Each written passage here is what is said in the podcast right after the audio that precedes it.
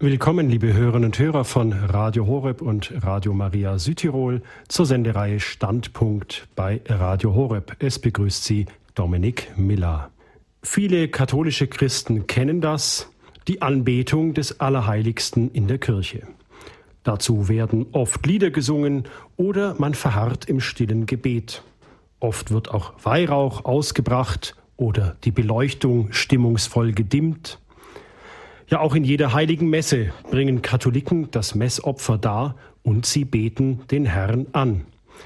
An vielen Stellen in der Bibel können wir von der Anbetung lesen, zum Beispiel davon, wie Yahweh im Tempel angebetet wird oder wie Abraham Gott auf dem Berg anbeten will und deswegen seinen Sohn Isaac opfern möchte.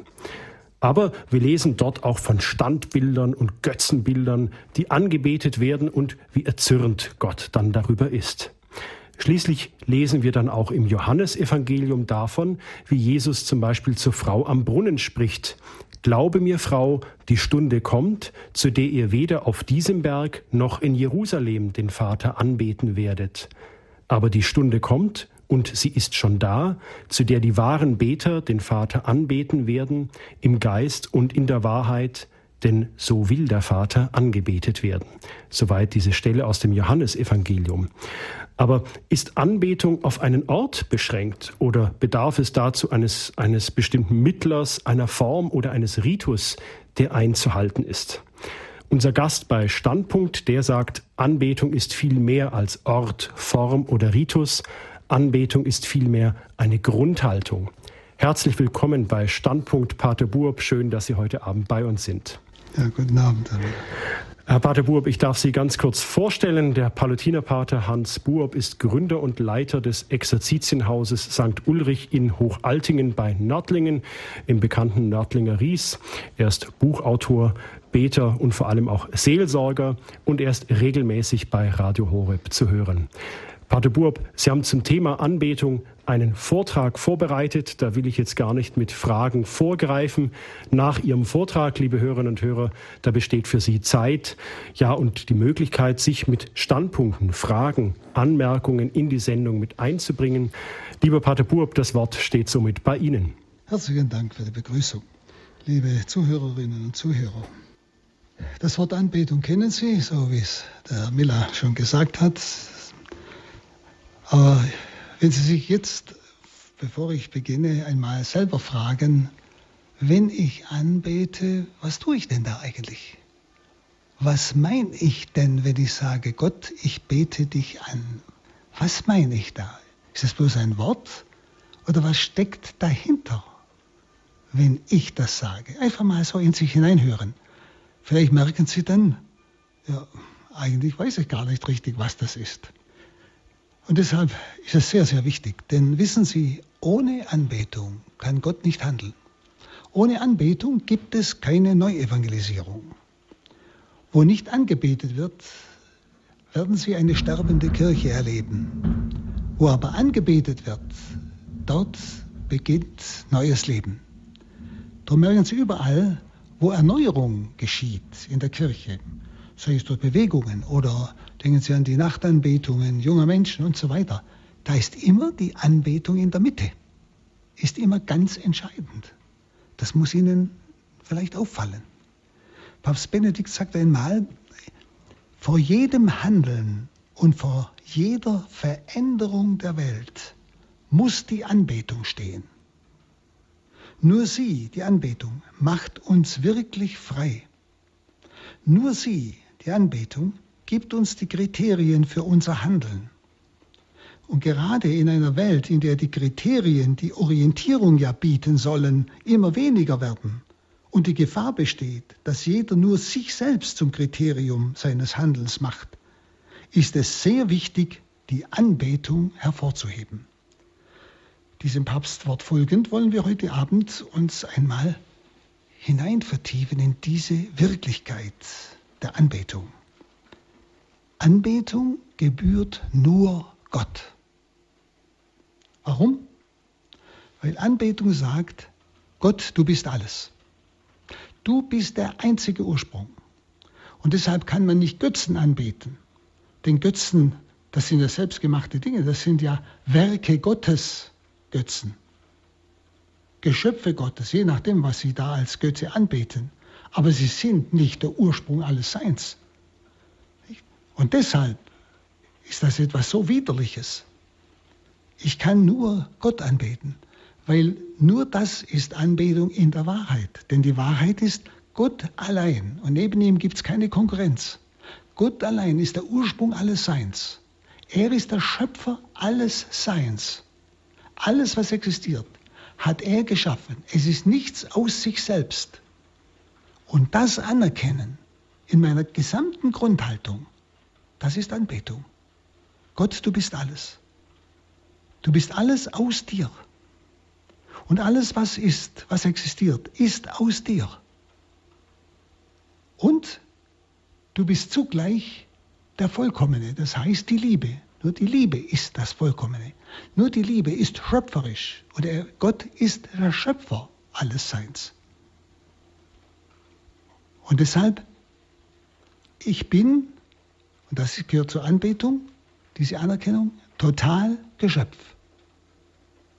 Ich bin total Geschöpf, geschaffen und gehöre dem, natürlich, das ist ganz logisch, der mich geschaffen hat. Und was ich habe, ist von dir, Gott. Ich habe nichts aus mir selbst. Das drücke ich immer ganz einfach ausgedrückt. Das drücke ich aus in meiner Grundhaltung Gott gegenüber.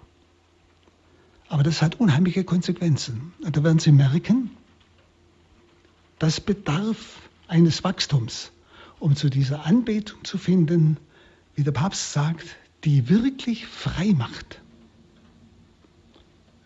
Wenn ich Gott anerkenne, absolut, ohne Bedingung, als diesen Gott, der reine Liebe ist, Schöpfergott, der sich also um mich sorgt, dem ich alles wert bin, wenn ich das anerkennen kann, dann bin ich unheimlich frei. Wirklich frei. Wenn ich aber mich anerkenne, wenn ich meine, ich muss für mich selber sorgen, ich bin der Maßstab alles Seins, ich bin das Maß aller Dinge, wenn ich alles von mir her sehe und alles gegen mich sehe, je nachdem, werde ich nie frei sein. Bin ich ein Sklave meiner selbst. Und das ist ein unwürdiges Leben. Diese Anbetung drückt sich schon aus in der Genesis, also im ersten Buch der Heiligen Schrift. Es heißt von Adam und Eva, sie waren nackt, aber sie schämten sich nicht. Wenn sie dieses Nacktsein wir sagen ja auch manchmal, ich stehe ganz bloß vor da. Die haben mich bloßgestellt. Das heißt, ich bin ganz angewiesen auf meinen Schöpfer. Und sie schämt sich nicht, dass sie nur Geschöpf sind. Ich sage jetzt nur, damit es klar ist. Sie schämten sich nicht, dass sie nicht Gott sind, sondern nur Geschöpf, sondern sie waren frei. Sie waren glücklich. Sie konnten diese Geschöpflichkeit annehmen. Brüder und Schwestern, einfach kurz überlegen kann ich annehmen, dass ich Geschöpf Gottes bin und nicht selber Gott bin. Mit allen Konsequenzen. Bei Adam und Eva dann kam der Stolz, eben dieses Sein wollen wie Gott. Als ob sie der Ursprung ihrer selbst wären. Der Ursprung ihrer selbst wären. Das heißt, sein wollen wie Gott. Nämlich aus sich selber sein und aus sich selber entscheiden wollen. Also nicht mehr abhängig sein wollen von Gott. Und genau das ist das Gegenteil von Anbetung. Deshalb einmal, die Anbetung drückt sich aus im Gehorsam. Im Gehorsam Jesu zum Vater finden wir diese Haltung bereits. Im Gehorsam von Adam und Eva Gott gegenüber am Anfang finden wir diese Grundhaltung der Anbetung. Ich gehöre Gott, bin sein Eigentum, aber nicht im Sinn der Sklaverei. Er hat mich geschaffen und in vollkommene Freiheit gestellt. So frei, dass ich mich gegen meinen Schöpfer wenden kann, ohne dass er mich zerstört. Er bleibt in der schöpferischen Liebe zu mir, immer. Daraus lebe ich. Also Anbetung drückt sich deshalb aus im Gehorsam. Gehorsam heißt ihm gehören. auf ihn hören, der mein Ursprung ist, der mein Glück will, der mein Vater ist. Auf ihn hören, auf ihn horchen, gehorchen. Also ich habe selber kein Eigentum, denn ich bin ganz und gar Eigentum Gottes. Das anerkenne ich in voller Freiheit ohne Einschränkung. Das ist Anbetung.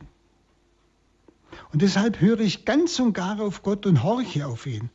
Gehorche ihm als Ausdruck meiner Anbetung. Sein Wille ist Heilswille.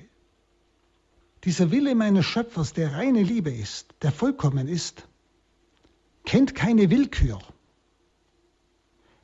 Er kennt kein Vergessen. Er kennt auch keine Vernichtung oder Strafe im Sinne, mir etwas Übles anzutun. Dieser Gott der Liebe hat immer für mich das Beste, auch wenn er mir das Kreuz zutraut. Und das anerkennen, auf ihn horchen, Herr, was ist dein Wille in dieser oder jener Situation? Das ist der Ausdruck der Anbetung. Das Gegenteil ist der Ungehorsam, den wir auch wieder bei den ersten Menschen Adam und Eva erleben. Dieses nicht mehr Gott gehorchen, nämlich von dem Baum der Erkenntnis von Gut und Bös nicht zu essen, sondern sich diese Frucht geben zu lassen. Dieses nicht mehr gehorchen, nicht mehr glauben, dass dieser Gott es gut meint, wenn er mir sagt, lass das und tu das. Nicht mehr glauben, dass er es gut meint, wenn er von mir etwas fordert. Oder dass ich ihm sogar Fehler unterschiebe. Und überlegen Sie mal, ich denke, dass das fast jedem Menschen schon passiert ist, dass er in manchen Situationen mit Gott hadert, Gott murrt, an der Liebe Gottes zweifelt. Das ist das Gegenteil. Aber das sind oft Dinge, die wir erleben auf dem, auf dem ganzen Wachstumsprozess hin zur wahren Anbetung. Und dort, wo ich diesen Gott absolut anerkennen kann, auch dort, wo ich nicht verstehe, werde ich ihm keine Fehler mehr unterschieben. Ich werde nicht mehr mit ihm hadern, murren, an ihm zweifeln. Ich werde vielleicht stöhnen. Ich werde zu ihm schreien, ja. Aber ich werde Ja sagen. Ja zu seinem Willen. Weil ich weiß, es ist Heilswille Gottes. Er ist reine Liebe. Er meint es absolut gut. Denn wissen Sie, wenn das alles nicht stimmen würde, dann wären wir ja ausgeliefert und unser Leben wäre sinnlos. Und deshalb heißt es auch von den ersten Menschen, sie hielten ihre Nacktheit nicht mehr aus. Sie versteckten sich. Das heißt, dieses Angewiesensein auf Gott, dieses Abhängigsein von Gott, das haben sie nicht mehr ausgehalten. Und schauen Sie doch mal in, in unsere Zeit, aber auch ins eigene Herz. Bin ich Gott gegenüber gehorsam? Wenn er mir die zehn Gebote gibt, und zwar damit ich glücklich werde auf Erden, damit mein Leben gelingt. Es sind ja nicht Gebote im Sinn, du musst es tun, nicht aus irgendwelcher Willkür, sondern es sind ja die Gebrauchsanweisung für mein Leben, die der Schöpfer meines Lebens mir mitgibt ins Leben, damit mein Leben gelingt. Und dort, wo der Mensch diese Gebrauchsanweisung, diese zehn Gebote ablehnt, lebt wie er will, zerstört er sich selber. Er macht sich zu Gott und er bestimmt, was für ihn gut ist. Verstehen Sie, das Gegenteil von Anbetung, das ist Ungehorsam. Sie, darum ist es eine Katastrophe, kann man sagen, für Menschen, wenn sie sich für den Ungehorsam bewusst entscheiden. Wie wir das vor kurzem selbst bei Priestern in Österreich erfahren haben, aus Gewissensgründen ungehorsam zu sein. Wissen Sie, ein, ein Irrsinn und Widersinn, also wie er schlimmer kaum mehr sein kann. Das Gegenteil von Anbetung, wo ich Gott nichts mehr zutraue. Wir müssen alles selber machen. Anbetung ist die absolute Anerkennung Gottes. Und wenn er anerkannt wird und wir ihm gehorsam auf ihn hören in allen Situationen, dann kann er großzügig handeln. Wissen Sie, Gott kann erst handeln, wenn er anerkannt wird. wenn ich ihn nicht anerkenne, wenn ich ihm beibringe, was er zu machen hat, weil er es ja nicht wissen kann, weil ich es besser weiß. Wenn ich ihm also diese Vorschriften mache, wenn ich ihn also nicht anerkenne als das absolute Sein, der Ursprung alles Seins, der Handelnde, der Wirkende, wenn ich das nicht anerkenne, dann bremse ich Gott, dann behindere ich Gott in seinem Handeln durch mich. Und er kann nicht handeln. Und dann geschieht auch nichts. Und das, was ich dann mache im Reich Gottes, das bringt keine Frucht. Also Anbetung drückt sich aus im Gehorsam, im Hören auf Gott. Diese Anerkennung, ich gehöre dir. Und deshalb höre ich auf dich. Deshalb ist dein Wille für mich Speise, wie Jesus es sagt. Ein weiteres. Anbetung drückt sich aus im Glauben. Wenn Sie, wenn Sie das Glaubensbekenntnis einmal anschauen, werden Sie feststellen, wir glauben nicht an irgendeine, eine, wie soll man sagen, Glaubenswahrheit, sondern wir glauben an Personen. Es heißt im Glaubensbekenntnis ganz deutlich, ich glaube an Gott, den Vater. Ich glaube an Jesus Christus. Ich glaube an den Heiligen Geist. Es heißt nicht, ich glaube an die katholische Kirche oder an die Vergebung der Sünden an, sondern das sind alles Folgen des Glaubens an den Heiligen Geist. Ich kann nur an eine Person glauben im Sinn des biblischen Glaubens. Ich glaube also an Gott Vater, Gott Sohn und Gott Heiligen Geist und sonst an nichts. Alles andere, was zu diesem Glauben gehört, ist darin beinhaltet, verstehen Sie? Ist Konsequenz. Im Lateinischen heißt Glauben credere. Ich habe das schon oft erklärt. Und credere hat als Wurzel cordare. Cordare heißt das Herz geben. Und Herz, das ist die innerste Mitte der Person, das innerste Sein. Also, wenn ich glaube, dann gebe ich Gott mein Herz, mein Innerstes. Das heißt, ich übergebe mich Gott total. Und in dieser Ganzhingabe, also im Glauben, bestätige ich, dass Gott alles ist und dass alles ihm gehört und dass es außer ihm keinen Gott gibt und dass ich ganz sein Eigentum bin. Er hat mich geschaffen, ich bin sein Eigentum, aber er gibt mich in vollkommene Freiheit und überlässt es mir, dass ich mich als Eigentum Gottes anerkenne. Das ist die Hingabe. Ich gebe mich ihm hin. Das heißt, ich gehöre dir, Herr. Ich gehöre nicht mir. Ich bin ganz dein Eigentum. Und ich will niemand anders gehören als dir. Und das ist Glaube. Das Herz geben. Glaube heißt sich in der Person des Vaters, des Sohnes und des Heiligen Geistes verwurzeln.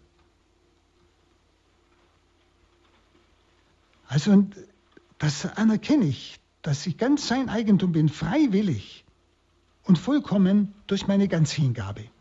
Und das ist eigentlich das Wort Glauben. Ja. Und Glauben heißt, wie gesagt, das Herz geben, Gott alles geben. Nicht?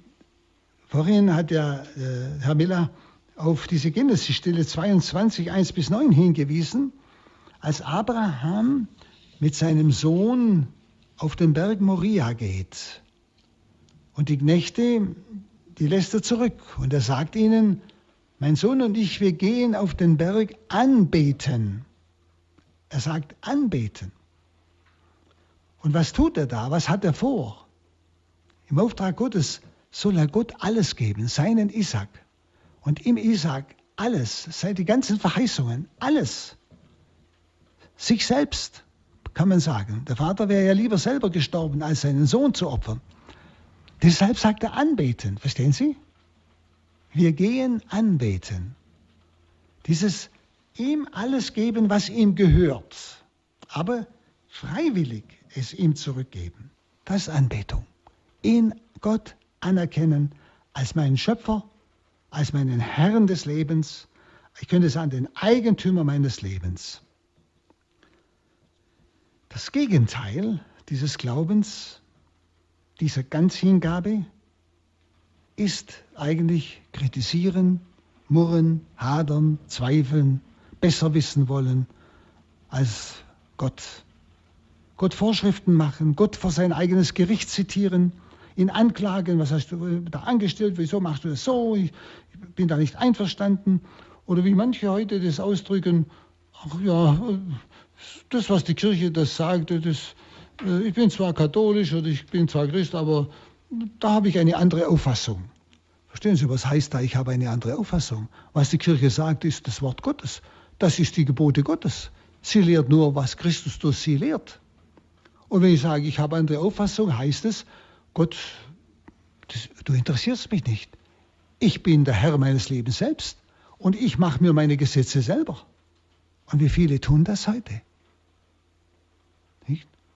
Sei es, dass sie sich gar nicht mehr äh, an den Willen Gottes halten in ihrem eigenen Leben, in ihren Haltensweisen, bis hinein in die Ehe, dass man nur noch zusammenlebt, ohne den Willen Gottes im Sinn christlicher Ehe, im Sinn des Sakramentes wirklich zu leben. Sehen Sie, das ist heute anders, das macht man heute anders. Was heißt das? Gott wird absolviert. Ich bin selber mein Gott. Ich bestimme, was für mich richtig und, oder falsch ist. Das ist das Gegenteil von Hingabe, das Gegenteil von Glauben, das Gegenteil von Anbetung. Und da kann Gott nicht mehr handeln. Da handelt dann die andere Seite. Darum werden auch die Folgen solcher Handlungsweisen immer negativ sein. Der Mensch verliert nur. Dann ein weiterer Gedanke.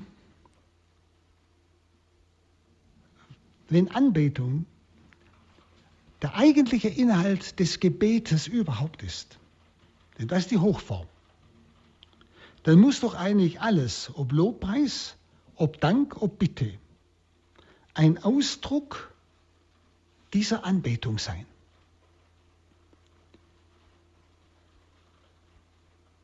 Denken wir zum Beispiel an die geheime Offenbarung nach Johannes. Da heißt es, die dem Lamme folgen, wohin es geht, Sie werden ein Lied singen, das sonst niemand singen kann. Und was ist das für ein Lied? Es ist das Lied des Lobpreises. Nur die dem Lamme folgen, können dieses Lied singen. Was heißt das? dem Lamm folgen heißt dem geschlachteten Lamm folgen. Also dem, das sich total, ohne Rücksicht auf sich selbst, geopfert hat hingegeben hat an den Vater für uns. Und diesem geschlachteten Lamm folgen heißt eben in der ganzen Hingabe wie das Lamm, der ganzen Hingabe an den Vater ihm folgen. Also das Geschlachtetsein drückt gleichsam seinen Gehorsam zum Heilswillen des Vaters aus. Wer also dem geschlachteten Lamm folgt, nicht, der folgt ihm im Gehorsam ganz in der Hingabe auf Gott hin, bis in den Tod, so wie das geschlachtete Lamm. Und nur sie können also dieses Lied des Mose singen, diesen wahren Lobpreis, der nur Gott meint und sonst nichts. Wenn Sie loben, kann ich jeden Menschen. Aber wenn ich Gott lobe, ist das was total anderes. Sie können einen Menschen eigentlich nicht für seine Dummheiten loben, oder? Oder sogar für seine Bosheit. Das geht doch gar nicht. Sie können ihn nur für das loben, was er Gutes getan hat. Schauen Sie, und manche loben Gott nur für das, was ihnen gepasst hat. Ich lobe dich für das gute Wetter. Aber jetzt regnet es gerade und donnert. Dafür kann ich dich nicht loben. Ich wollte jetzt spazieren laufen. Verstehen Sie, wer so betet, der meint Gott nicht. Der meint sich selber. Er geht von sich aus. Was ihm nicht passt, dafür lobt er Gott nicht. Und wenn er ihn nicht lobt, sagt er ihm auf Deutsch, du machst Fehler. Du bist nicht Gott. Ein Gott, der Fehler macht, ist nicht Gott. Gott kann ich nur absolut lobpreisen oder nicht. Ein Lobpreis auf Gott, der Dinge ausspart, meint nicht Gott, meint einen Götzen. Einen Götzen, der nicht Gott ist. Einen Götzen, der nichts kann, der hilflos ist. Er meint eigentlich einen Menschen. Schauen Sie, deshalb müssen Sie sich überlegen, Wenn Sie Gott Lobpreisen, ob Sie es Gloria beten oder ein Lobpreispsalm oder ein Lied des Lobpreises singen oder Gott überhaupt mit Worten loben, steht Ihre Existenz dahinter. Loben Sie Gott, ob es Ihnen gut geht oder schlecht geht. Anerkennen Sie Gott absolut als den, der es mit Ihnen gut meint, auch wenn es Ihnen scheinbar schlecht geht. Dass er Sie durch irgendetwas hindurchführen will. Dass er vielleicht Ihnen ein besonderes Wachstum dadurch verleihen will. Oder Sie an seinem Leiden teilnehmen lassen will zur Rettung vieler anderer. Sind Sie, wie sieht mein Lobpreis aus? Ist Lobpreis Ausdruck meiner anbetenden Haltung? Gott, du bist absolut. Ich habe nichts an dir auszusetzen. Alles ist gut, auch wenn ich es nicht verstehe. Wissen Sie, hier wird die Anbetung, wo ich es nicht verstehe, am wahrhaftigsten. Aber da kommen wir noch drauf.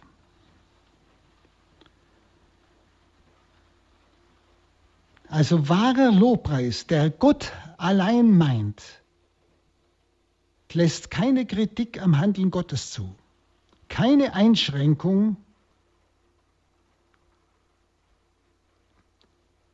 Eine solche Grundhaltung des Lobpreises ohne Bedingung will nicht die Pläne Gottes verbessern oder hinterfragen oder sogar in Frage stellen, sondern selbst in der ganzen Blindheit, auch des Nichterkennens Gottes, lobpreist dieser Mensch, so wie die drei Jünglinge im Feuerofen, wie der Daniel in der Löwengrube. Schauen Sie, drei Jünglinge im Feuerofen, wie auch Daniel. Sie haben sich ganz an das Gesetz Gottes gehalten. Und genau deshalb werden sie in den Feuerofen geworfen. Oder Daniel in die Löwengrube. Und sie preisen Gott, sie klagen ihn nicht an, jetzt haben wir uns doch an dein Gesetz gehalten. Wir haben doch gebetet, wir haben uns an die Worte des Mose gehalten, auch hinter Fremde unter den Heiden und jetzt lässt du uns in den Feuerofen werfen. Jetzt lässt du mich, den, da, den Daniel, in die Löwengrube werfen. Keine Klage, nichts. Lesen Sie mal diese Stellen bei Daniel. Das ist wunderbar. Sie lobpreisen Gott. Und selbst wenn wir verbrennen oder selbst wenn ich gefressen werde von den Löwen, Gott, ich nehme nichts zurück. Ich lobpreise dich und anerkenne dich ohne Bedingung. Dann leide ich eben das für die Sünden meines Volkes. Wissen Sie, das, das ist wahrer Lobpreis. Das ist absolute Anerkennung Gottes.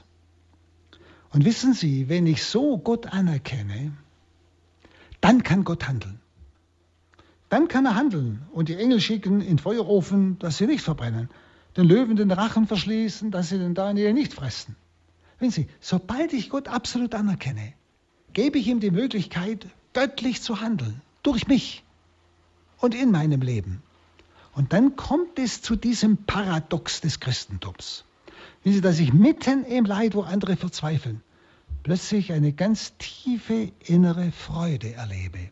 Frucht des Geistes, wie Paulus sagt. Das kann man nicht machen. Das ist ein Paradox, also ein, ein Gegensatz, könnte man sagen, in mir. Im Leid Freude erleben, das ist ein Gegensatz. Und das ist die Erfahrung des göttlichen Handelns im Menschen. Das ist das, was sie bei all den Märtyrern auch in unserem und im letzten Jahrhundert erleben und erlebten. Was sie in leidenden Menschen oft erleben, die wirklich anbeten, die Gott absolut anerkennen, die ihm keine Vorwürfe machen, warum sie jetzt zum Beispiel in ein solches Leid hineingeführt werden. Aber da kann sich Gott offenbaren. Und merken Sie, tun Sie mal überlegen, wenn Sie irgendeine Situation erleben, ja, die Ihnen nicht so schmeckt oder die Ihnen vielleicht sehr leidvoll ist, dann beten Sie vielleicht. Aber wie beten Sie dann? Bitten Sie nur Gott, Herr, hilf mir und hol mir raus und nimm das weg und so. Oder beten Sie zuerst an. Das heißt, anerkennen Sie zuerst Gott, Herr, ich bin einverstanden mit dem, was du jetzt vorhast. Und ich sage ja zu allem, was dein Wille ist.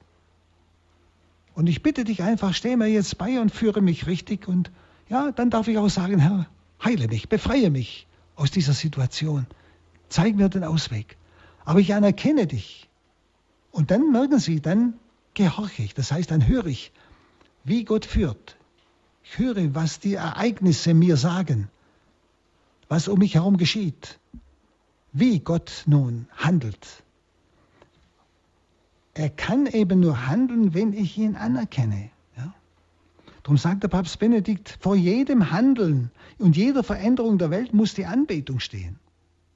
Nur wenn wir ihn absolut anerkennen, dann kann er die Welt verändern, dann kann er durch uns handeln. Und genau dasselbe gilt auch für den Dank. Sie, ich kann jedem Menschen danken, das ist doch klar. Und ich danke auch den Menschen für das, was sie Gutes gemacht haben, was sie mir Gutes getan haben, ist doch klar. Aber jetzt überlegen Sie einmal, wie danken Sie eigentlich Gott?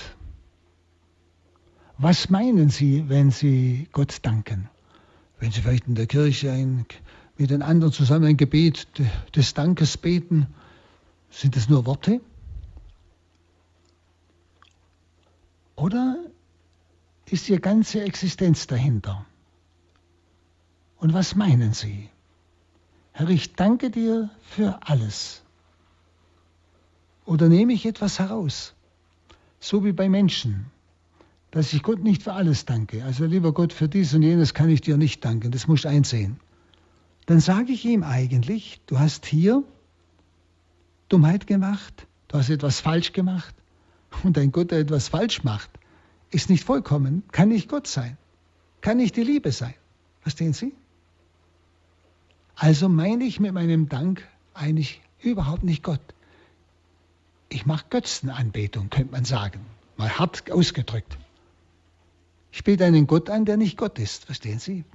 Und das ist nicht der Vater Jesu Christi. Wen meine ich denn dann? Was meine ich denn dann? Wenn ich Gott nur für das danke, was mir passt und für das, was mir nicht passt, da danke ich gar nicht. Das heißt, ich sage ihm auf Deutsch, du hast Fehler gemacht.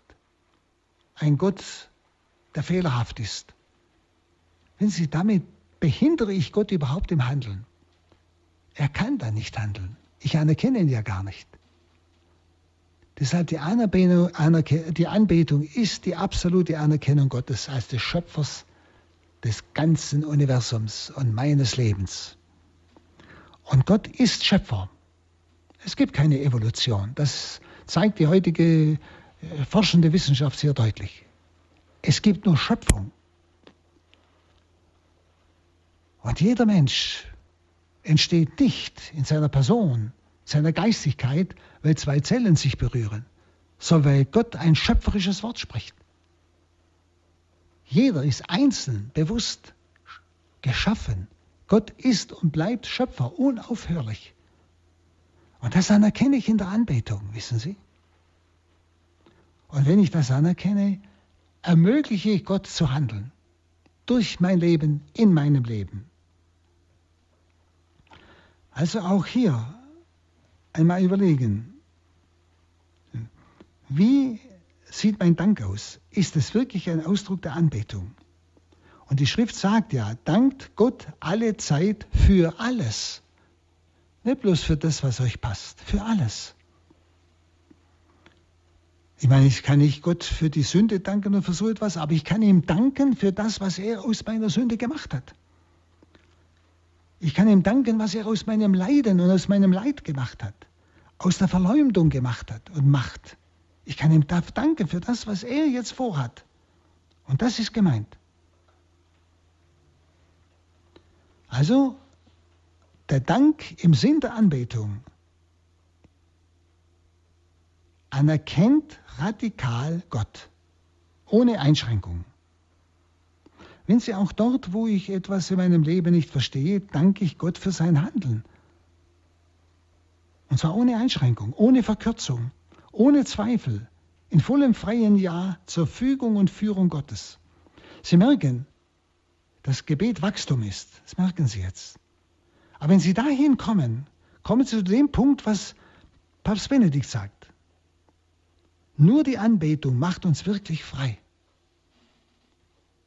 Dort, wo ich nicht anbete, wo ich Gott nicht anerkennen kann, wo ich mit Gott hadre, wo ich meine, ich weiß es besser, werden sie sich nicht frei fühlen.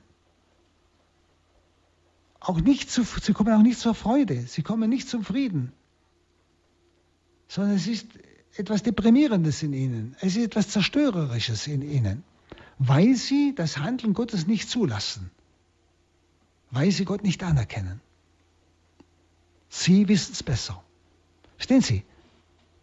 Jeder von uns kennt solche Stunden. Oder die meisten von uns. Vielleicht sind auch solche dabei, die von Anfang an von Gott eine besondere Gnade dafür bekamen. Aber ich denke, die meisten kennen Hadern und Murren und Zweifeln in ihrem Leben. Aber ich glaube, es ist ganz, ganz wichtig, dass uns das bewusst wird.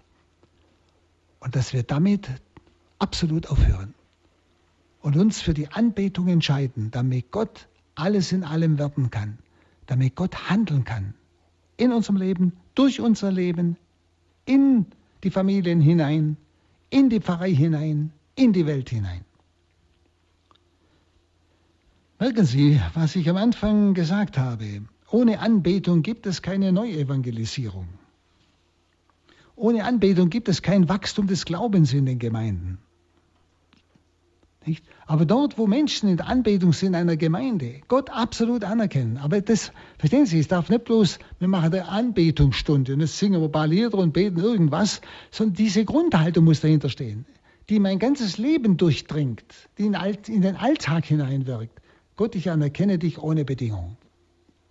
Ich danke dir für alles, auch was ich noch nicht verstehe, für alles, was du vorhast in deiner Liebe dann kann Gott handeln. Dann gibt es Erneuerung. Und die Erneuerung kommt von Gott und nicht von unserem Tun.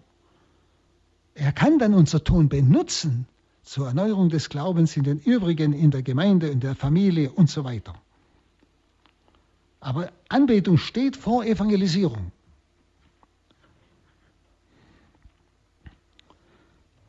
Und so kann ich danken auch zum Beispiel für das Zukünftige.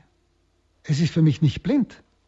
Ich habe Zukunft. Gott Wer Gott hat, hat Zukunft.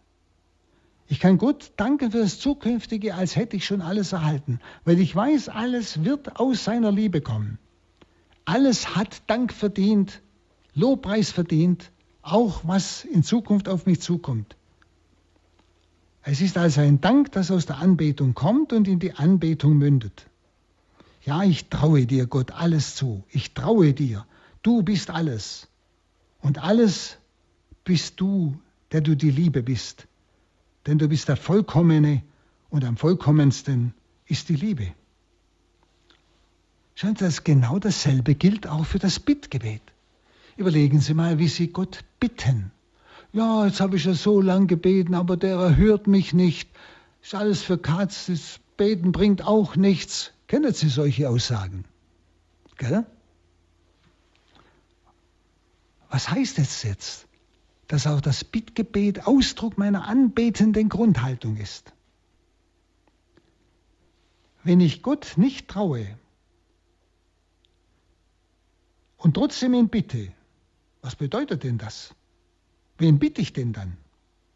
Einen irgendeinen anderen schwachen Menschen, ein irgendein anderes schwaches Geschöpf, dem ich nicht trauen kann, dass er mir hilft, weil er vielleicht selber begrenzt ist? Von dem ich höchstens hoffen kann, vielleicht bringt er was fertig. Aber ich zweifle sehr, ob es klappt. Wie kann ich Gott bitten, wenn ich nicht an seine absolute Allmacht glaube?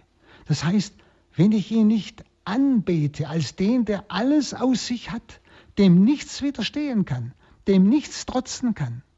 Wie kann ich einen Gott bitten, von dem ich fürchten muss, dass er nicht alles hört vielleicht? Dass er oft etwas tut gegen mich, gegen das, was mir scheinbar nützt. Also ein Gott, mit dem man es probieren kann, aber von dem man keine Garantie hat, dass er was tut. Sehen Sie, das ist kein Bittgebet. Bittgebet kommt aus der Anbetung. Denn wenn ich anbete, also Gott absolut, ohne jegliche Einschränkung anerkenne,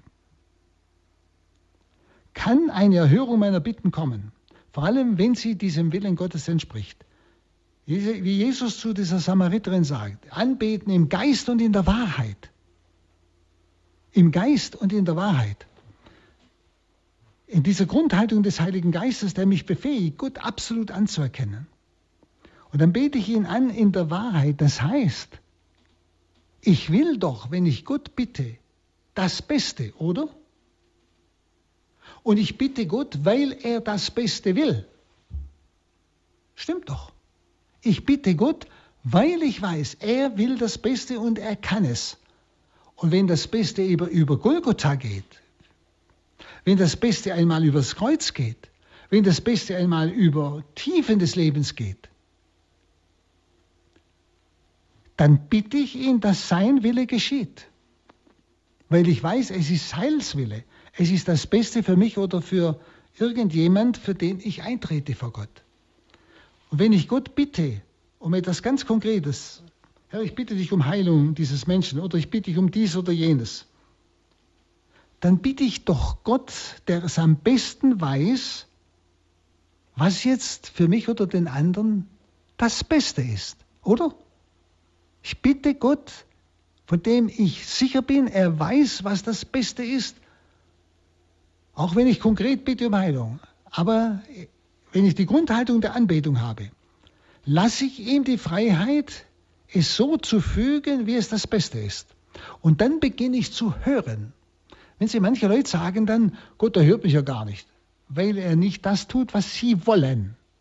Aber Sie hören nicht, wie Gott antwortet dass er vielleicht einen kranken Menschen sterben lässt.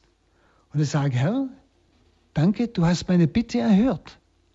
Du hast das Beste für diesen Menschen getan, das, was sein, zu seinem Heil am besten ist, denn ich weiß es nicht. Hätte er länger gelebt, wäre er vielleicht von Gott abgefallen. Hätte er das Ziel des Lebens verpasst. Ich weiß es ja nicht. Verstehen Sie? Dann hat eben meine Bitte diesem sterbenden Menschen geholfen, Ja zu sagen zu seinem Tod.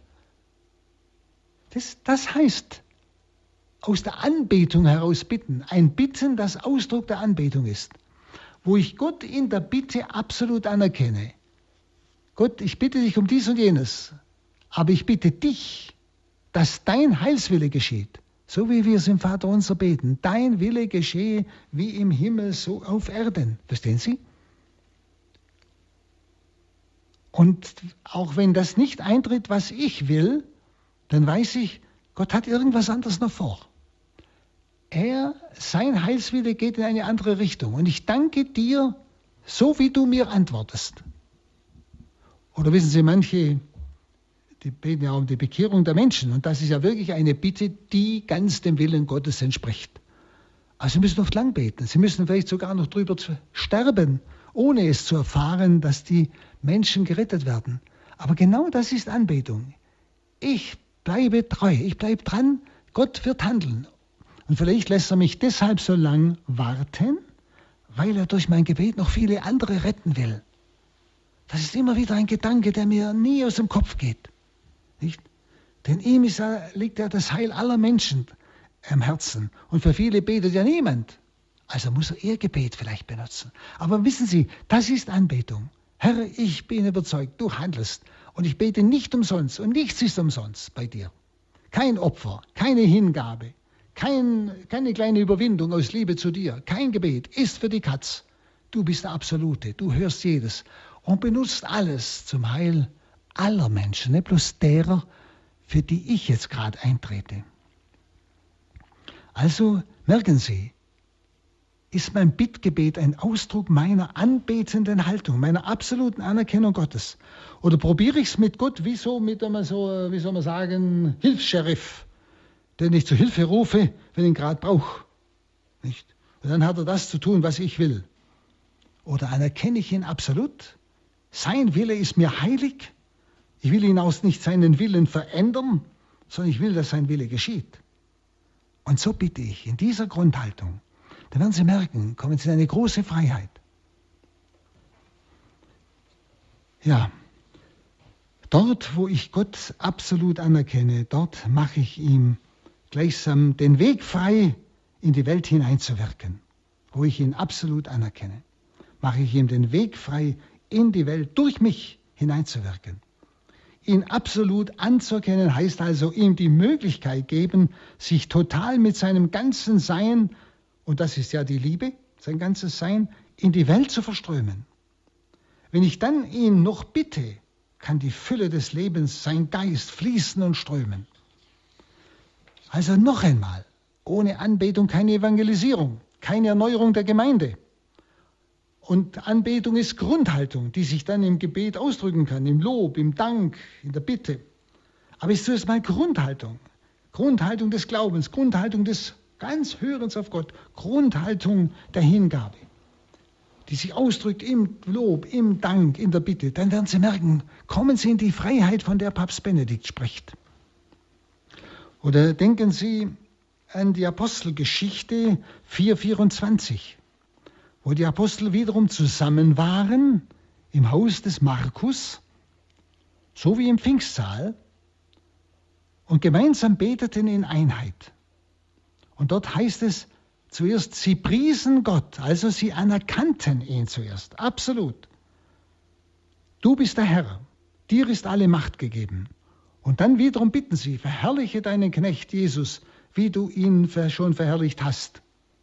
Also zuerst kommt die absolute Anerkennung des Herrn. Es heißt wörtlich, als sie das alles hörten, nämlich was die Apostel erzählten, was sie eigentlich in der Verfolgung erlebt haben durch das Synedrium, nicht, als sie das alles hörten, erhoben sie einmütig ihre Stimme zu Gott und sprachen, Herr du Gott, Herr, du hast den Himmel, die Erde und das Meer und alles, was darin ist, erschaffen. Merken Sie es ja, erkennen ihn als Schöpfer.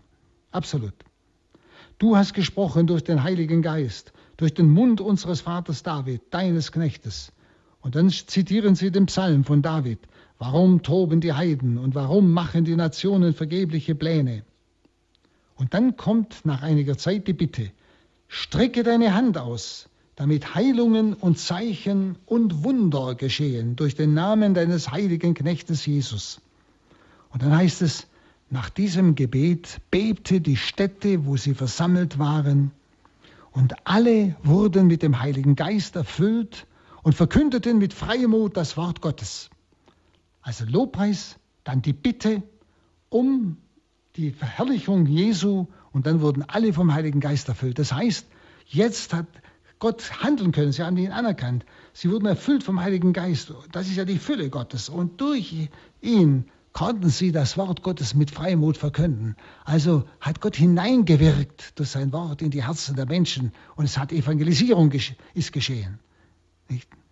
Also ein wunderbares Beispiel für das Ganze. Also dort, wo die Bitten aus der Anbetung kommen, aus der absoluten Anerkennung Gottes kommen, da fließt und strömt der Heilige Geist. Nicht deshalb ein wahrer Lobpreis, der muss halt wahrhaftig sein, darf nicht bloß ein Spaß am Lied sein. Da kann Heiliger Geist wirken. Das heißt, da kann sich Gott durch uns der Welt zuwenden und Glauben schaffen in den Herzen der Menschen. Dann noch etwas als letztes. Anbetung drückt sich auch ganz tief aus, zum Beispiel gerade auch in der Dunkelheit und Trockenheit. Die heilige Johanna Franziska von Chantal lebte vier Jahrzehnte in einer totalen Dunkelheit, also im Gebet, Trockenheit. Sie hat nichts wahrgenommen, nicht?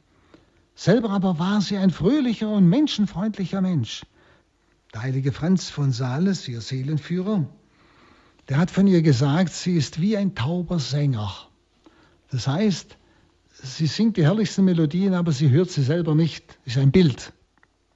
Also sie war äh, eine wunderbare Verehrerin Gottes, Anbeterin Gottes. Aber sie hat nichts davon gespürt, gefühlt. Es war alles trocken, alles Nacht. Nicht? Also ein Bild dafür, dass es ihr nur um Gott ging. Sie selber hatte und wollte nichts mehr davon haben. Nichts. Er allein. Er ist alles. Ihm gebührt alle Ehre. Alles ist sein. Auch in der Trockenheit, in der Dunkelheit. Da können wir unsere wahre Anbetung ausdrücken. Schauen Sie, wie oft haben Sie keine Lust zum Beten. Es ist alles so trocken, alles so lustlos und was soll's und ich mag nicht und habe nichts davon und oh, was man da einmal so, so hören kann. Schauen Sie, und gerade dann, wenn ich dann die Zeit nehme für Gott, einfach bei ihm bin, ihn anerkenne ob ich es mit Worten tue oder durch meine Gegenwart vor ihm. Ganz gleich. Schauen Sie, das ist die, sogar die tiefste und wahrhaftigste Anbetung. Da geht es mir nur um ihn, nicht um mich. Ich will nichts haben, ich will kein Gespür haben oder Gefühl oder sonst was, sondern ich nehme diese Trockenheit an, aber ich anerkenne ihn absolut, ohne Bedingung. Nicht?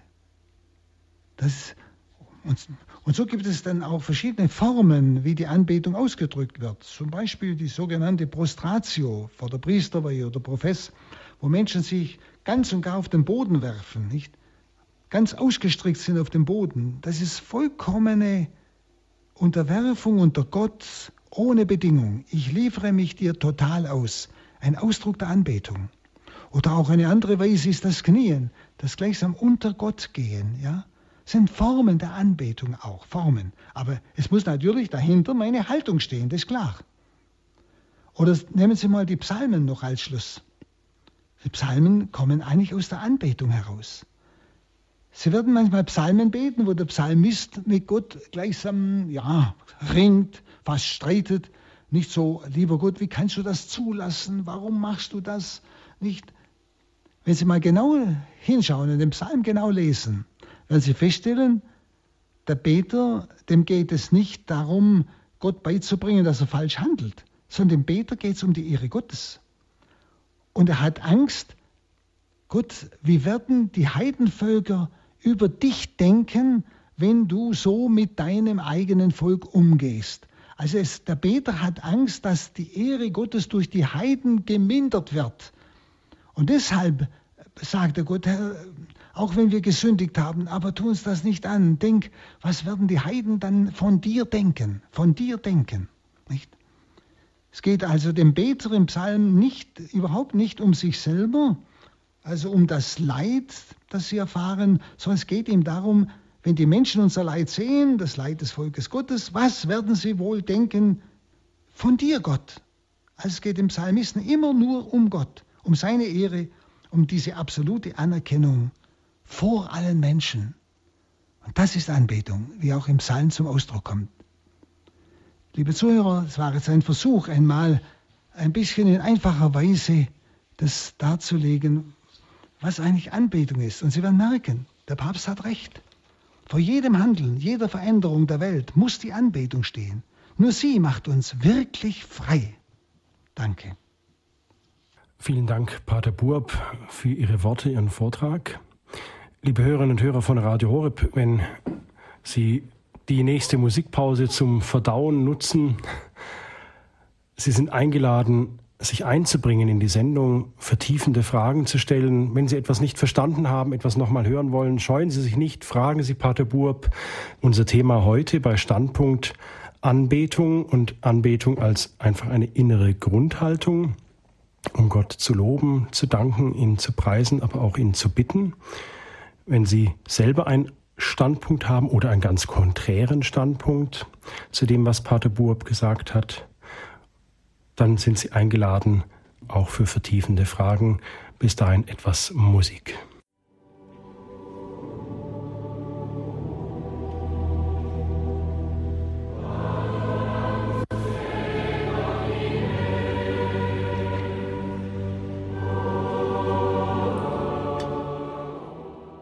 Liebe Hörerinnen und Hörer von Radio Horeb, Sie haben eingeschaltet in der Sendereihe Standpunkt. Unser Thema heute ist die Anbetung.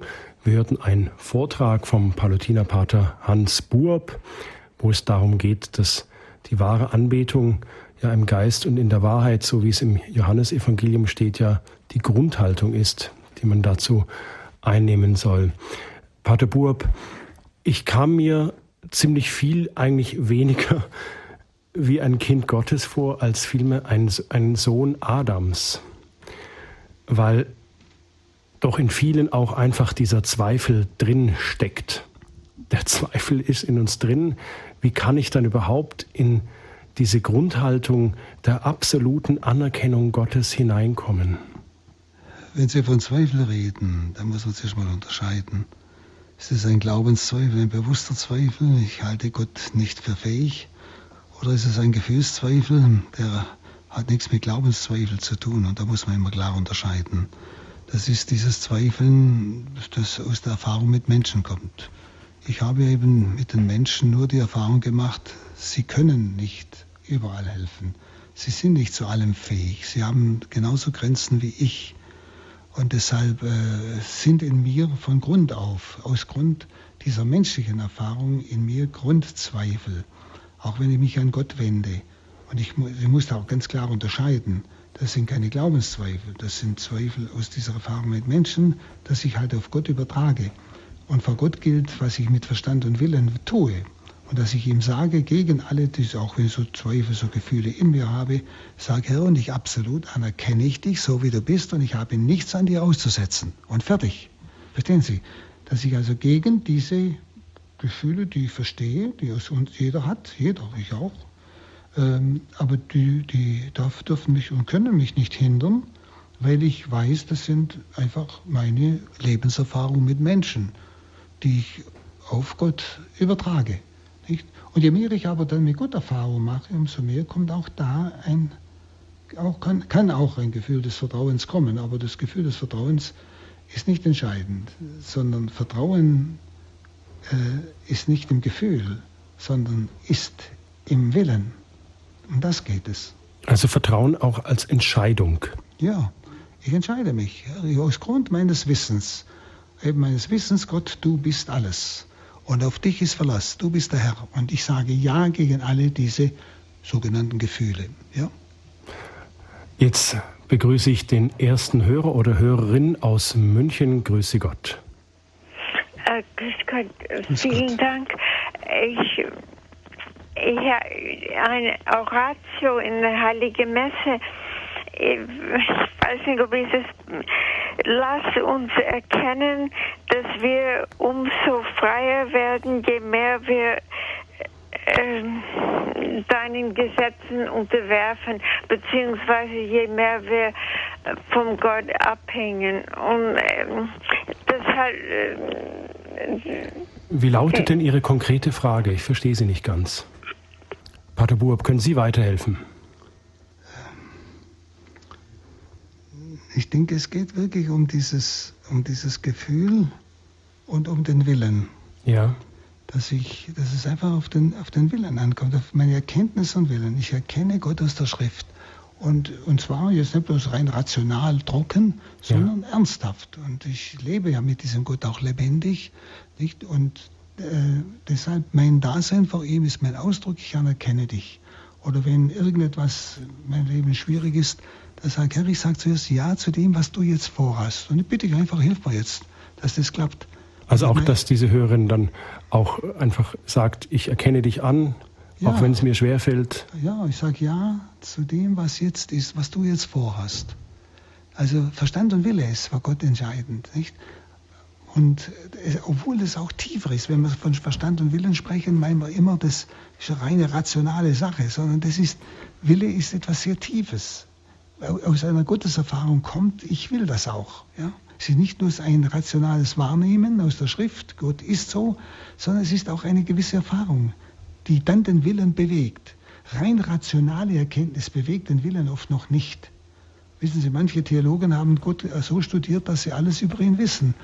Und trotzdem tun sie nicht, was er sagt.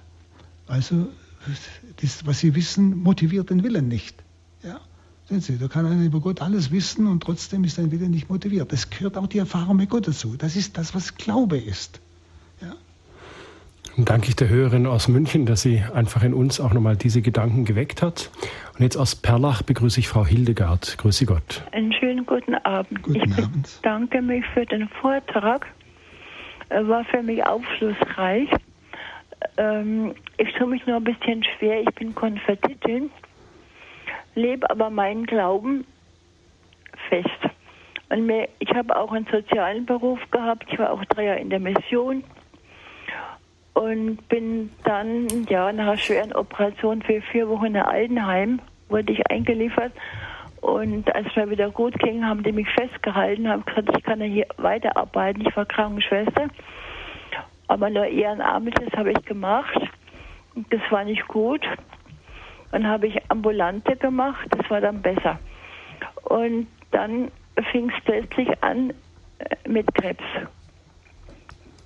Unterleibskrebs und dann Bauchkrebs, Dickdarmkrebs und im Februar bin ich dreimal operiert worden am Dünndarmkrebs mit 15 Zentimeter raus. Äh, ist noch alles äh, im Rahmen. Also ich kriege auch keine Therapie mehr aus dem einen Grund, weil das Heim, wo ich jetzt bin, ist nicht mehr Caritas-Heim, sondern voll stationäre Pflege. Und da macht man auch nichts mehr und da werden auch die Medikamente abgesetzt. Ich habe klar in der Früh und auf Nacht ein leichtes, leichtes Morphiummittel. Aber was mich belastet, äh, ich war habe mich zum Orthopäden gebracht, der ganze Körper ist voll Osteoporose vom Kopf bis zu den Zehen. Und dass ich also kaum noch laufen kann. Aber ich gehe mit den Schmerzen trotzdem noch. Und wenn ich dann einmal sage, mir geht es nicht gut, sind Sie froh, dass es noch normal sind. Und, und da, ich habe, wie sie den Vortrag jetzt gehalten haben, dann habe ich gesagt, Jesus, komm, ich nehme das Kreuz auf mich, du weißt, dass es gut ist für mich. Von daher gesehen, ja. Aber dann wird nach, nachdem unser Haus keine Konfusion hat, ähm, ich kann mit niemand drüber reden. Wir haben nur demente Leute.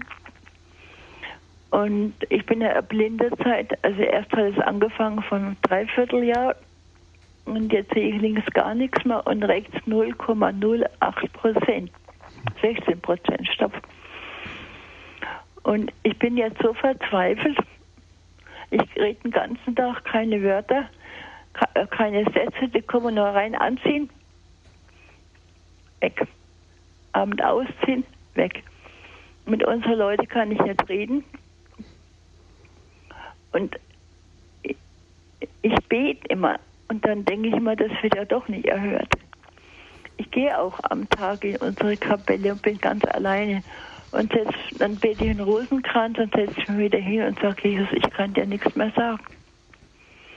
Ich weiß nicht, wie ich mich da verhalten soll, ob das Strafe Jesus ist oder was. Nein. Oder ob das mhm. äh, angerechnet wird für Fegfeuer oder Hölle. Ich weiß es nicht. Wissen ich tue mir als Konvertitin das schwerer, wie jemand, der als Kind aufgezogen ist im Glauben. Ich verstehe Sie, ja. Also schauen Sie, dass Sie überhaupt so jetzt sprechen können, dass Sie letztlich ein inneres Ja haben. Ich glaube, das habe ich rausgehört, dass Sie ein, letztlich ein inneres Ja haben zu diesem Weg. Das ist nicht menschlich möglich. Das ist bereits das Zeichen des Wirkens Gottes. Und äh, gerade jetzt äh, ist, glaube ich, sehr bedeutend die Innewohnung des dreifaltigen Gottes in ihnen.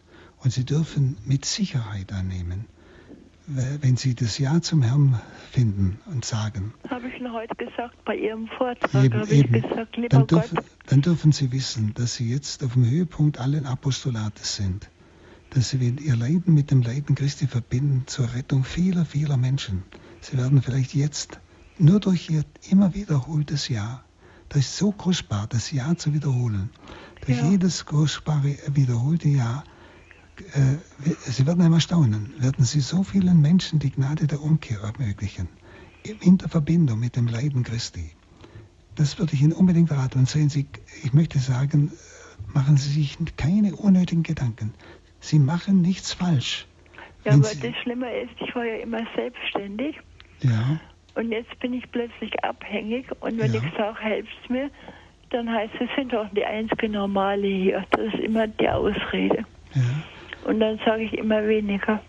Vielleicht wäre es gut, kennen Sie niemand, der Sie mal, wissen Sie, manchmal, es gibt ja so Leute, die wirklich bereit sind, mit Nein, hier im Haus nicht. Aber und außerhalb wissen Sie, der dann kommt und mal mit Ihnen spricht.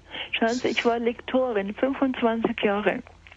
Ja in der Michaeliskirche in der Groß- und im Altenheim. Ja. Dann habe ich noch eine Zeit lang lesen können mit zur Lupe. Mhm. Und dann war Schluss. Es hat wieder jemand gesagt, es tut uns leid oder irgendwas gar nichts. Ich war einfach abserviert. Der Pfarrer kommt, der grüßt nicht. Und den Beichtpfarrer, den ich gehabt habe, der ist jetzt zu alt, der kann nicht mehr zu mir kommen. Ich habe praktisch keinen geistigen Führer. Und der wäre mir notwendig. Das gibt es sehr oft, aber ich glaube, Sie sollten mal in sich hineinhören, ob nicht der Geist Gottes Sie selber führen will. Ich glaube, wenn Sie, das ist manche, das, bei manchen Menschen ist das sehr offensichtlich, dass Gott ihnen alles nimmt, um nur noch, damit nur noch er in ihrem Leben da ist, um dann durch sie Großes zu tun, was wir jetzt noch nicht schauen können. Aber es ist überhaupt nichts, wie soll ich sagen, fruchtlos, was sie jetzt tun, wenn sie dieses Jahr finden. Also wie gesagt, auch wenn im Moment niemand da ist, aber vielleicht hören Sie in München manche, wo vielleicht bereit sind, Sie mal zu besuchen, einfach nur mit ich Ihnen zu reden. hier in Perlach. In Perlach. Und die Perlacher sind sowieso extrem Also, ich kenne die nicht. und reiche Leute. Mhm. Und die haben mit dem Altenheim, die stecken ihre Leute halt da rein und kommen halt einmal im Monat für fünf Minuten, damit hat sich's. Frau Hildegard, wir müssen es an der Stelle stehen lassen, so wie es ist. Wir haben hier ganz viele Hörer, die auch noch Okay, anrufen. ja, aber ganz aber, vielen aber, Dank. Aber gehen Sie den Weg weiter mit Ihrem Ja. Es Ja. ist ein ganz fruchtbares Leben. Und, und haben Sie Okay. keinen Zweifel, keinen Zweifel. Ja. Es ist alles gut. Okay. Garantiere ich Ihnen. Gell? Vielen Dank, Frau Hildegard nach Perlach. Es fällt schwer, einfach weiter zu gehen mit zu anderen Hörern, aber begrüßen wir jetzt einfach aus dem Sauerland die Frau Linke. Ich grüße Sie. Ja, grüß Gott und auch grüß Gott, äh, Grüß Pater Gott. Hans. Erstmal ein wirklich herzliches Vergelt's Gott für Ihren Vortrag. Ich habe Sie schon mal über die Anbetung reden hören und habe jetzt gedacht, oh, das wird eine Auffrischung, aber es war ganz neu. Ich mache so die tägliche Anbetung seit vielen Jahren, seit 20 Jahren oder ich weiß es nicht. Und ähm, möchte so sagen, dass ich erlebt habe, dass es so ein Wachstum ist. Also ich wollte immer Gott meins Willen aufzwingen, habe ich lange nicht gemerkt. Und jetzt, wo ich immer zu allem Ja sage, habe ich den Eindruck, ich kriege einen Nackenschlag nach dem anderen, weil er mir immer mehr nimmt. Also von mir selber, aber auch Menschen, Anhänglichkeiten. Also ich bin völlig überrascht. Also bei jedem Ja möchte ich sagen, ja, äh, kommt wieder schon das nächste und so, aber es ist nicht mehr, am Anfang war es ein furchtbarer Schmerz loszulassen und jetzt merke ich einfach so, so wie, dank, äh, menschlich ausgedrückt, danke, dass du es mir gegeben hast, danke, dass du mir vertraust, dass ich es gut mit dir meine. Und das ist also erstmal eine ganz tolle Erfahrung, aber was mir heute bei Ihrem Vortrag bewusst wurde, was ich nicht, mir nicht klar war, ist, dass dieses Ja sagen im Alltag und bei jedem Nackenschlag, wie ich es sage, oder bei jedem Gib mir vom Herrn und ich gebe, dass das auch Anbetung ist. Und das ist für mich, also ich bin völlig begeistert, weil das ist für mich wie eine, ja, wie soll man sagen, Erleuchtung. Und dafür will ich Ihnen ganz besonders bedanken, mich bedanken, weil das habe ich nicht. Ich habe immer nur gedacht, die Anbetung als solches vor dem Tabernakel, das Gespräch mit ihm ist Anbetung, aber nicht dieses Loslassen. Und Ja. dafür danke ich Ihnen besonders. Das ist Ja, ganz, das ist ganz toll. Ja, danke Ja, Ihnen. bitteschön, das ist recht. Gut, das war's schon. Dankeschön, Dankeschön. Bitte gerne. Tschö. Gottes Segen noch. Pater Burb, die Frau Linke, die hat es angesprochen, die Anbetung vor dem Tabernakel. Ich habe das eingangs auch erwähnt in der Einführung, dass ja auch in ganz vielen Gemeinden das praktiziert wird, dass es eine, eine begleitete äh, oder eine stille Anbetung gibt an bestimmten Tagen zu festen Zeiten. Jetzt, wenn ich da sitze in dieser Anbetung, ist es dann auch eine Anbetung im Geist und in der Wahrheit, auch wenn ich da sitze und meine Gedanken abschweifen und was ist davon zu halten? Oder wie kann ich das- Kommt auf, das kommt auf die Grundhaltung an. Wenn ich vor ihm bin, weil ich ihn absolut anerkenne, auf dem Hintergrund meines Lebens, ob ich das jetzt schweigend tue, durch mein Dasein, ich habe für nichts anderes Zeit als für ihn, er, ihm gehört alles, auch meine Zeit, oder ob ich es tue in einer Form von Lobpreis oder Dank oder Bitte oder was ich halt da bete, das, das ist alles Ausdruck. Und wenn ich abschweife, das ist, das ist ja der Bereich der, der Gebetsschwierigkeiten. Ich habe ja ein Büchlein, wir haben da hier ein Büchlein rausgegeben über Mhm. Tür nach, Tür nach innen, wo ich die ganze Entwicklung des Gebetes erkläre, bis zum inneren Gebet und vor allem die Gebetsschwierigkeiten. Das ist sehr wichtig. Was bedeuten sie? Wie muss ich damit umgehen? Aber das kann ich jetzt heute aber nicht alles erklären. Extra Da Sendung. müssen Sie das Büchlein kaufen. Das Büchle, das wird der Hörerservice sagen, denn die Hörerinnen und so, Hörer, ja. wo sie es beziehen können. Aber auch hier gilt bei der Anbetung vor dem Tabernakel auch, Sie sagten einfach, der Wille, der Verstand, die Entscheidung sagen, Herr, ich bin jetzt hier ja, und ich erkenne genau. dich an, auch wenn meine Gedanken ja. abschweifen. Ja, ich erkenne Dasein, dich an. Mein Dasein ist der Ausdruck meiner Anbetung, meiner Liebe zu dir, meiner Anerkennung, mein Dasein. Ich habe jetzt alles gehört dir, meine Zeit und alles. Das ist Ausdruck meiner Anbetung, meiner Liebe. Das kann ich ruhig immer wieder auch ins Wort bringen, nicht zwischendrin. Und das Gebet hört nicht auf, auch wenn ich abschweife. Wenn ich nicht will abschweifen, dann schweife ich nicht ab, dann betet der Geist in mir weiter. Frau Bluschke aus Coburg, bitte. Ja, grüß, grüß Gott. Gott, Pater Burb. Ich war schon einmal mit Ihnen im Gespräch in einer Seelsorgsprechstunde und da habe ich bei Ihnen mich sozusagen beklagt, dass ich die Gnade habe, ich kann Gott lieben, ich kann, ich freue mich am Glauben und kann das nicht an meine Nächsten weitergeben. Und da war ich sauer und dann habe ich gedacht, jetzt rufe ich eben Sie einmal an. Und da haben Sie mir gesagt, ja, ja, ist gut, ist gut, aber beten Sie nur weiter. Das ist Ihre Aufgabe. Und ich war noch sauer auf Sie dann wieder. Und dann habe ich gedacht, ja, also na, ich, ich, äh, und dann habe ich mich aber trotzdem immer wieder an Ihre Worte erinnert. Und ich bin jetzt so weit, dass es zwar mit meinen Nachkommen immer noch so ist, also ich weiß nicht, ob Sie glauben, die, wenn ich dann sage, na, was, äh, wie unterscheidet sich denn euer Glaube? Äh, ich müsste es halt einmal sehen können. Das ist eben nicht, aber wir glauben schon. Naja, habe ich gesagt, ist gut. Ich glaube euch, dass ihr glaubt, aber wie, das kann ich mir nicht vorstellen. Und dann bin ich aber trotzdem, weil Sie gesagt haben, beten Sie nur weiter und beten Sie nicht nur für Ihre Angehörigen, beten Sie für alle Menschen, die nicht glauben oder aus ihrer Sicht nicht erkennen können, dass sie glauben.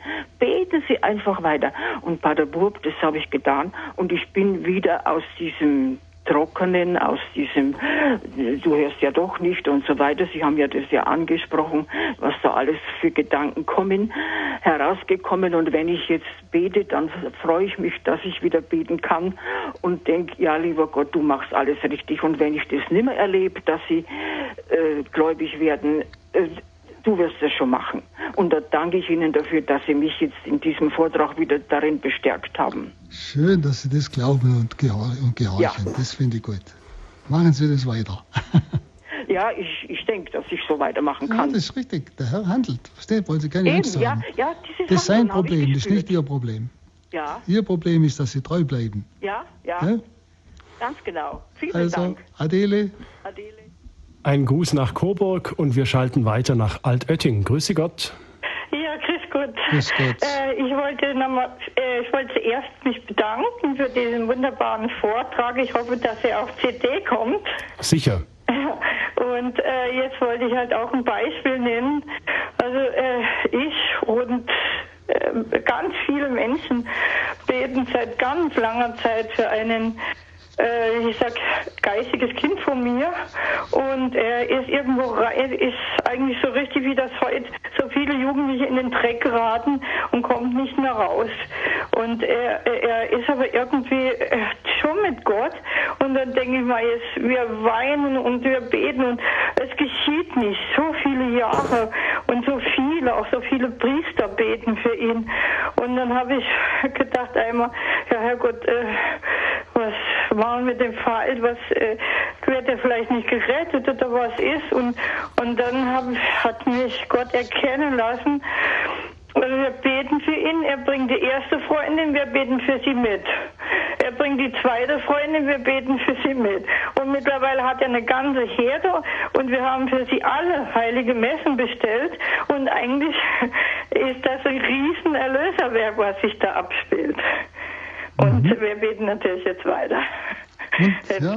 Sowieso. Und, aber da kann man wirklich Gott danken, weil er tut mehr, als wir erbittet ja, haben. Ganz genau. Er bringt uns äh, eine riesige Herde vielleicht sogar. Mhm. Ja, ja. Das, wissen Sie, das müssen Sie Gott überlassen. Und er, er tut das, was, ähm, was er nur tun kann. Aber er braucht die Anerkennung. Ja, dass wir ihn anerkennen als Gott und dann kann er durch uns handeln und durch unser Gebet handeln. Und das ist sein Problem und wir sollten uns nicht darum kümmern um Termine, sondern nur, dass wir das tun und dranbleiben bis zum Tod. Ja, wirklich. Und vor allen Dingen, man kann jetzt auch Zeugnis geben, den anderen, mhm. auch die Mütter, die um ihre Kinder weinen und immer wieder das Beispiel, was wir jetzt erlebt haben. Mhm. Das war die Hörerin aus Altötting und jetzt begrüße ich Schwester Hildegard aus Thüringen. Schwester Hildegard, Sie sind auf Sendung. Ja, Schwester Gabriela. Das, Gut, die, Schwester Gabriela. Frau, das, äh, diese Dame, die hieß Hildegard, wo ich mich eigentlich ein bisschen drauf beziehen wollte. Ah, die zweite Hörerin. Ja, ja. genau, ganz genau. Also ich freue mich ganz, ganz herzlich. Ich grüße Pater. Mhm. Ähm, ich muss ehrlich sagen, ich würde mich ganz, ganz herzlich freuen, bei Pater Bob mal Exerzitien zu machen. Ich bin eine Olpa-Franziskanerin, oh ja. eine Ordensschwester. Mhm. Äh, und mir hat diese ähm, Dame jetzt irgendwo ein Stück Leid getan. Muss ich sagen, ich habe irgendwo äh, ein doch Mitleidsgefühl gehabt mit dieser Frau Hildegard. Ich weiß den Namen nicht ganz äh, äh, korrekt, aber ich weiß, ähm, dann, der Vorname war Hildegard. Und ich würde äh, dieser Dame einfach sagen, ich würde ihr helfen, ähm, wenn ich ihre Adresse erfahren könnte, würde ich mich mit, mit ihr in Verbindung setzen und äh, würde versuchen, ihr wirklich äh, einfach äh, vom Religiösen her äh, zu helfen. Also Schwester Gabriele Schwester, äh, äh, und Frau Hildegard, wenn Sie uns noch zuhören, dann ist jetzt an dieser Stelle die herzliche Einladung, dass Sie sich beide beim Radio Horeb Hörerservice melden. Ja, die Rufnummer ja, gebe ich am Ende ja, der Sendung durch. Und die also werden dann ihre Adressen ganz, miteinander ganz, austauschen. Ganz gut verstehen und ich kann Sie auch begleiten. Ich bin selbst ähm, eine Krebspatientin. Ich habe ganz, ganz viel äh, an ja, ganz viel durchgemacht und habe einfach äh, Verständnis. Ich, ich glaube, ich kann ihr von meinem ähm, das ist doch fein, dass die Radio, das ist doch fein, dass die Radio Horeb Hörerfamilie da so, so zusammenhält. Denke ich mal. Mhm. Danke, Schwester Gabriele. Und Frau Hildegard, spitzen Sie den Bleistift. Am Ende der Sendung werde ich nochmal die Nummer vom Hörerservice durchgeben. Vielen Dank. Schön, das finde ich gut. Pater Burb, ähm, eine Hörerin, ich glaube es war Frau Linke, die hat die Erfahrung berichtet, dass mit jedem Ja, das sie sozusagen zu Gott gesagt hat, mit jedem Mal weiter ihn anerkennen, ja, als den Schöpfer, den Herrn, äh, wurde wieder etwas weggenommen, ob es jetzt Menschen seien oder Dinge. Ähm, wie ist denn das erklärlich oder wie sehen Sie das? Sie haben ja gemerkt, dass dieses Wegnehmen sie immer freier gemacht hat. Wenn Gott was nimmt, dann nimmt er uns nicht etwas, damit wir nichts mehr haben, sondern will er uns mehr geben will.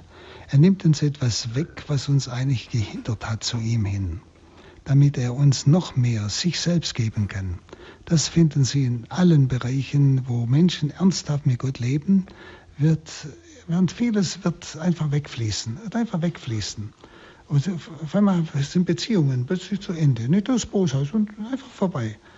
Und es kommen ganz neue Beziehungen. Und Gott wird immer mehr alles in allem.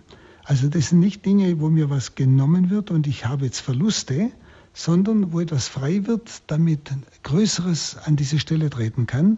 Und wir haben dann oft Beziehungen zu Menschen, die wir vorher nie gekannt haben, eben die wir, mit denen wir im Glauben eins sind auf der ganzen Welt. Das ist, es, man verliert nichts dabei.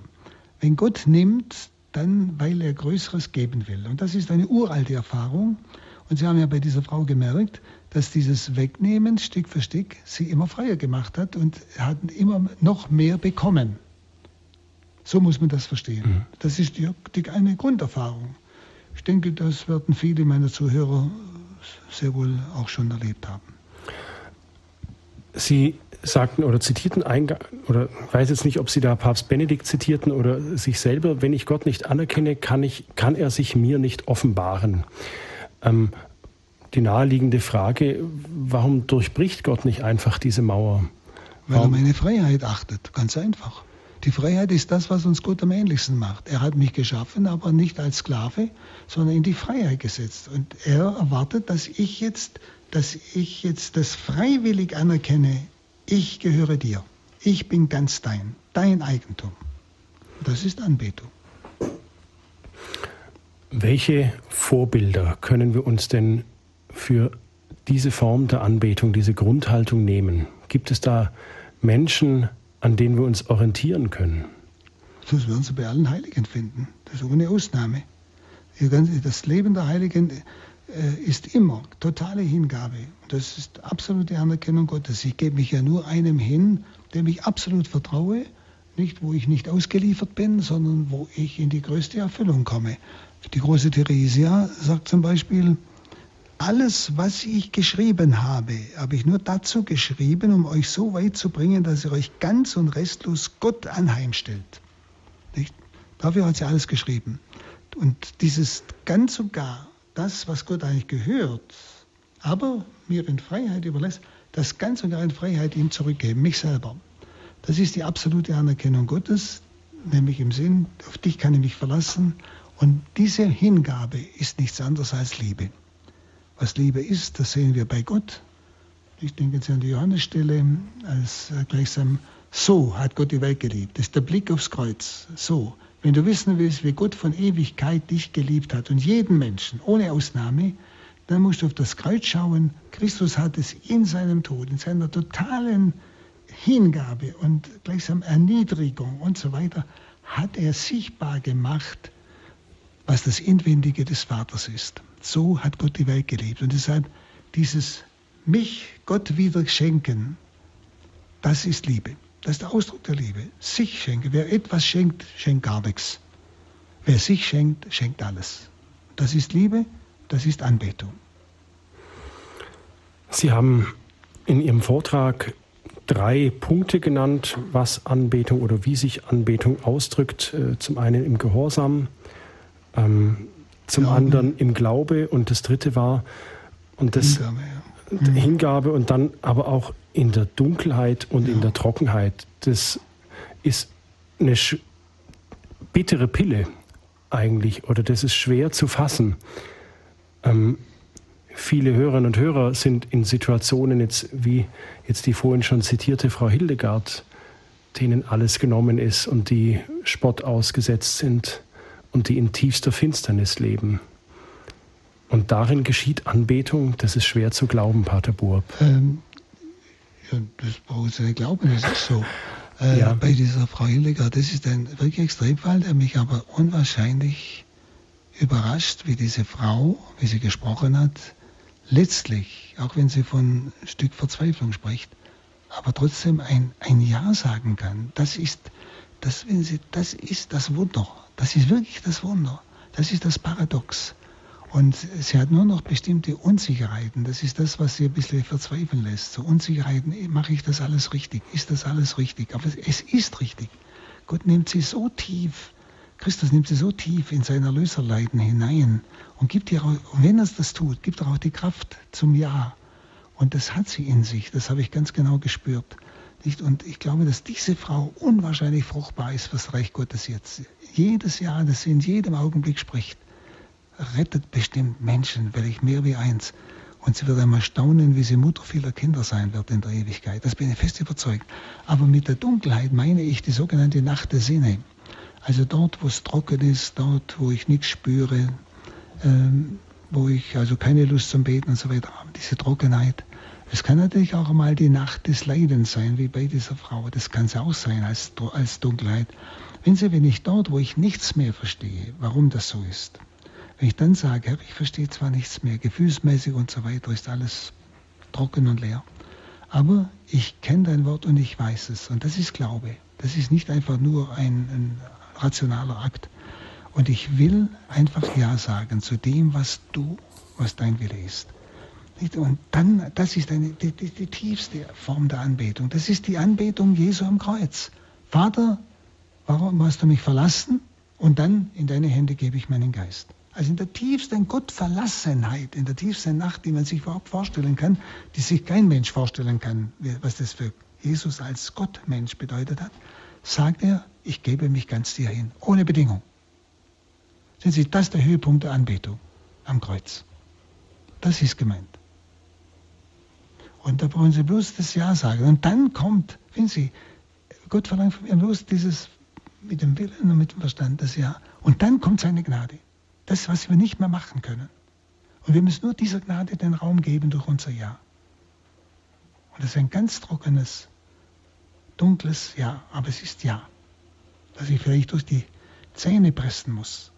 Aber es ist unwahrscheinlich kostbar und dann kann Gott handeln. Und der Mensch wird es erfahren in seinem Inneren als Paradox. Wenn Sie, darum sagt Jesus, die Wahrheit macht euch frei. Ich muss, ich muss es tun, nicht ausdenken, sondern tun. Und dann erfahre ich es. Frau Neilinger aus Villingen, bitte. Neininger, guten Abend. Guten Abend. Ich wollte jetzt einfach auch noch mein, meine Erfahrung weitergeben. 2004 ist mein Vater verstorben, plötzlich. Und ich durfte jetzt einfach durch seinen Tod bin ich an einen Priester gekommen. Das heißt, ich habe einen geistlichen Vater bekommen und die letzten sieben Jahre ja, durfte ich einfach im Glauben reifen und ich kann heute ganz von ganzem Herzen sagen, er ist mein Herr, Gott ist mein Herr. Und das habe ich auch, mein Vater, mein leiblicher Vater durfte in die Ewigkeit, aber ich, mir wurde ein geistlicher Vater geschenkt und so viel Gnade durfte ich jetzt schon erfahren und damit möchte ich Gott dafür recht herzlich danken und möchte zu allen Ja sagen, was er mir schickt. Danke, ja, danke. Das ist wichtig. Ja. Äh, danke, Frau Neilinger. Gruß nach Villingen. Das, das sind die Quellen der Evangelisation. Dann kann Gott durch uns in die Gemeinde hineinwirken. Dann kann er es durch uns, durch jedes Wort, durch unser Dasein. Die Anbetung steht am Anfang der Evangelisation. Ich danke für jeden Menschen, der dieses Jahr riskiert. Dieses Jahr riskieren, wie meinen Sie das, Pater Burb? Ja, sagt. In jeder Situation. Und wenn er es durch die Zähne pressen muss. Aber willentlich sagt du, ja, Herr, dein Wille geschehe. Pater Burb, dann würde ich Sie bitten, am Ende der Sendung einfach um Ihr priesterliches Gebet, Ihren priesterlichen Segen für alle, ja, ja. die dieses Jahr zwischen den Zähnen durchpressen, wie Sie es gesagt haben. Also das ist etwas, was mich persönlich sehr ermutigt, dass ich auch zwischen den Zähnen ein Jahr durchpressen kann und selbst dann ist es Gott genug. Und genau, bitte ich Sie einfach um Ihren Segen und ums Gebet. Ja. Herr, wir danken dir für all die Menschen, die in ihrem Leben, so wie sie jetzt gerade sind, dieses Wort in der ganzen Fülle sagen können, dein Wille geschehe, wie im Himmel so auf Erden. Ich möchte dich bitten für alle Zuhörerinnen und Zuhörer, dass sie wirklich verstehen, wie wichtig ihr Ja ist für die Rettung vieler Menschen. Dass ihr, ihr Ja, das Ja Jesu am Kreuz gegenwärtig setzt für das Heil der Menschen. Und so bitte ich dich, dass du sie alle stärkst und alle, die noch zweifeln und alle, die vielleicht noch unsicher sind, dass sie dazu finden.